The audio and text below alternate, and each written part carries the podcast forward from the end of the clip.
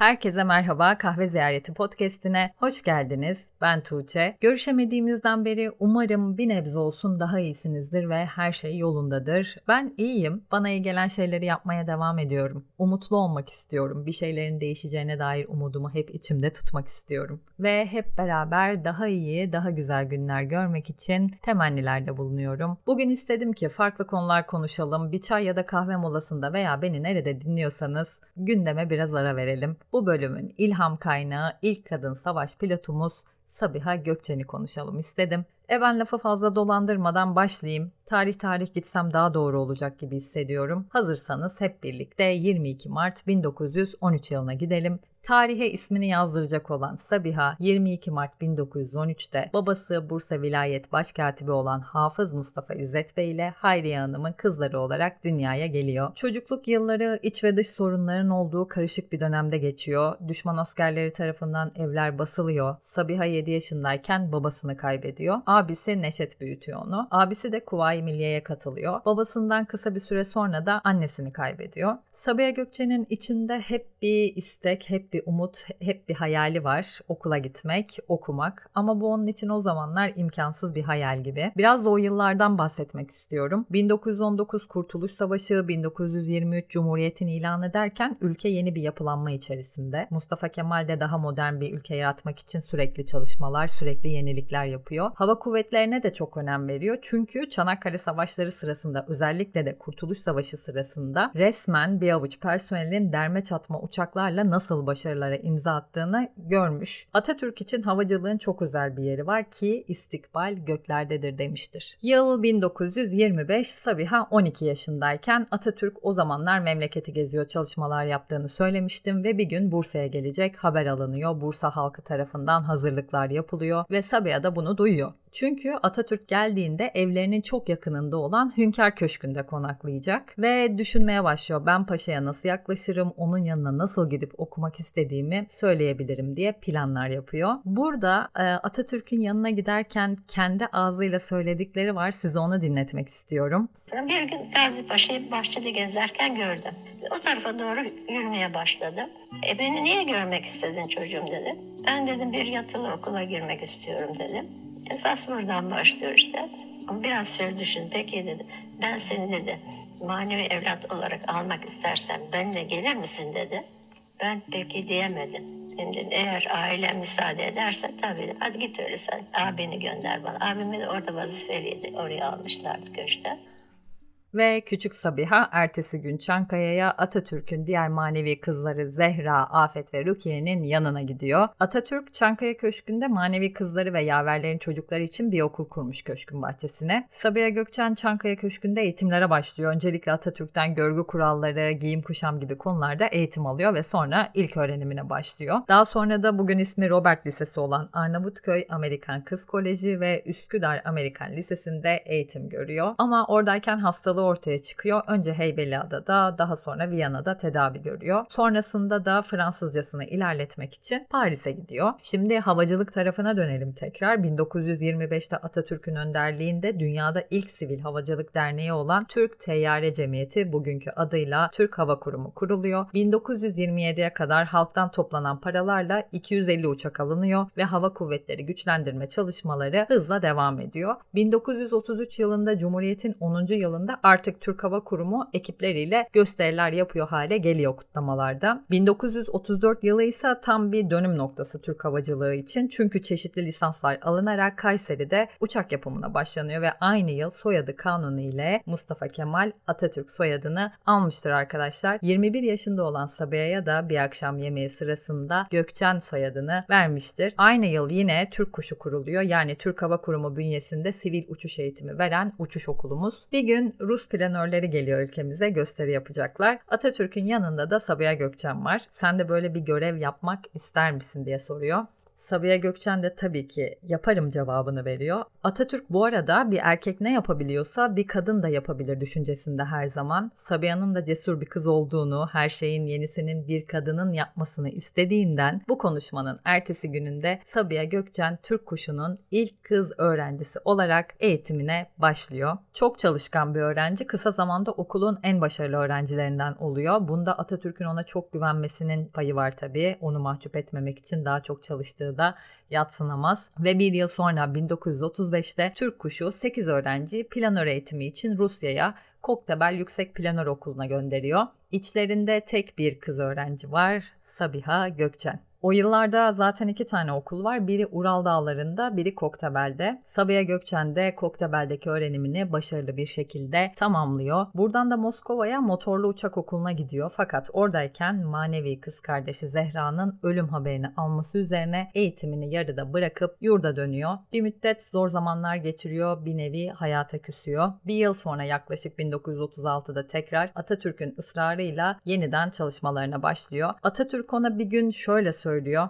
Sabiha, belki de dünyadaki ilk kadın askeri pilotu olacaksın. Bunun bir Türk kızı için nasıl gurur verici olacağını biliyorsun değil mi? Şimdi derhal harekete geçerek seni Eskişehir Tayyare Okulu'na gönderiyorum diyor. Ve bu da bir ilk çünkü ilk defa bir kadın harbe hazırlık eğitimi alacak. Daha önce olmayan bir şey. Ve Sabiha Gökçen'in boyu kısa. Söylemeden geçmeyeyim. Uçağın pedalları onun boyuna göre yapılıyor sonradan. Ona göre ayarlanıyor. Tek kadın askeri pilot olarak eğitimler almaya başlıyor. Yine çok çalışıyor. Herkes bir saatlik uçuş eğitimi yaparken o 3 saat yapıyormuş. Ve böyle olduğu için de eğitimini zamanından önce bitiriyor. Ve birinci tayyare alayına ilk görevine başlıyor. Oradan da Trakya ve Ege manevralarına katılıp uçuş eğitimlerine devam ediyor. 1937 yılı da önemli Sabiha Gökçen'in kariyeri için. Dersimde isyan başlayınca oraya bir filo gönderilecek ama kimse bu sorumluluğu almak istemiyor. Sabiha Gökçen de Atatürk'ün özel izniyle bu görevi üstleniyor. Hatta burada e, bir ayrıntı da vereyim size. Atatürk özel bir durumda esir düşmesi durumunda Sabiha'ya kendi tabancasını veriyor. Herhangi bir kötü muamele görürsen ki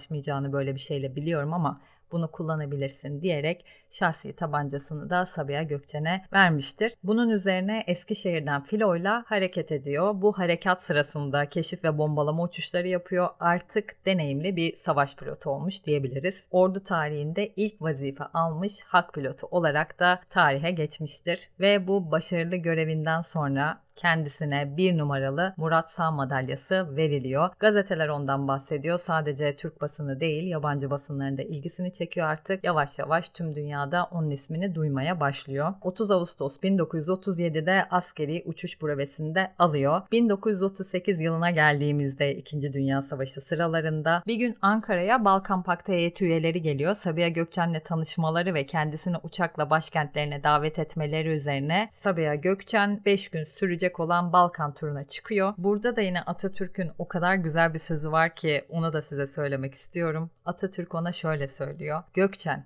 Gittiğin her yerde barışçı bir ülkenin barışçı bir kızı olduğunu, yurtta ve dünyada barış arzu ettiğini, her Türk gibi bunu gönülden istediğini, Türkiye Cumhuriyeti olarak şu kısa dönem içinde nasıl birbirine kenetli tek yumruk olduğumuzu, Türk kadınını ve Türk toplumunu, bu toplumda kadınımızın yükseldiği yeri anlat. Daha da ilerleyeceğimizi, daha da uygar bir ülke olacağımızı ifade et onlara. Ve 16 Haziran 1938'de Val TTP bir uçakla yani bir bombardıman uçağıyla İstanbul'da İstanbul'dan havalanıyor. Önce Atatürk'ün bulunduğu Savarona yatı üzerinde manevi babası için bir gösteri uçuşu yapıyor. Daha sonra da 5 gün sürecek olan Balkanlar yolculuğu başlıyor. Yerli basın haricinde dış basında artık ondan göklerin kızı diye söz ediyorlar. Burada ufak bir not düşmek istiyorum. Bu yaptığı uçuşlar gerçekten zor. Yani şöyle düşünün hiç tanımadığı bölgede uçuyor. Bugünkü gibi uçaklarda otomatik yön bulucular yok. Her şey onun sezgilerine kalmış yani. Ne kadar başarılı olduğunu varın siz düşünün. Atina'ya Atina'ya geldiğinde coşku içinde karşılanıyor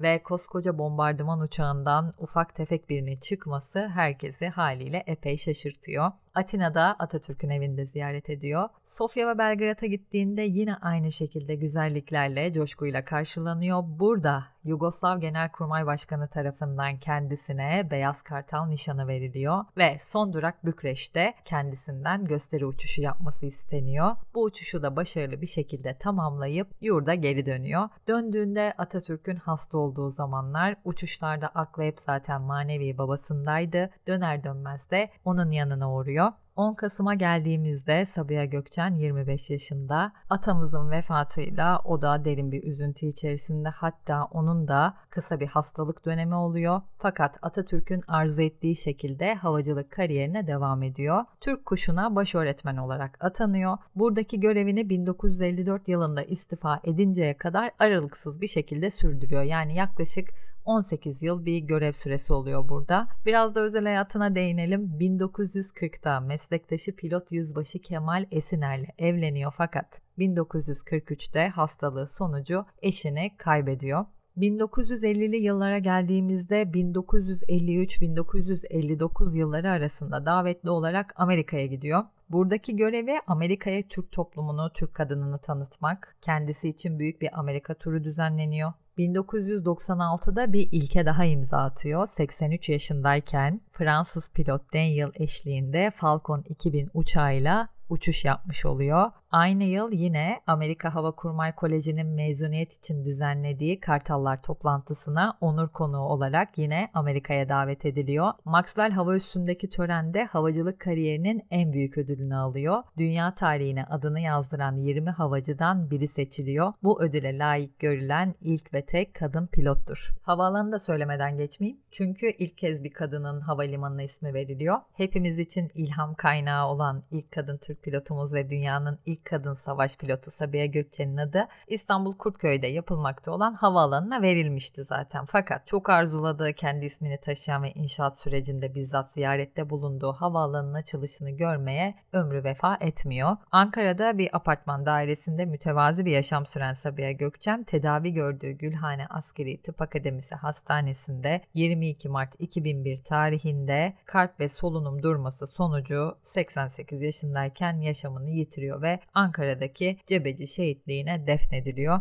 Sabiha Gökçen yaşamı boyunca çok sayıda ödüle ve plakete layık görülen, her daim ülkesinin genç cumhuriyetin gurur kaynaklarından biri olmuş, hepimizin örnek alacağı bir isim. Ben tabii dilim döndüğünce size anlatmaya çalıştım. Eksiklerim varsa lütfen bana Instagram üzerinden dönüş yapın. Umarım Sabiha Gökçen'i benden dinlemek hoşunuza gitmiştir. Şimdilik benden bu kadar. Tekrar görüşünceye kadar hoşçakalın.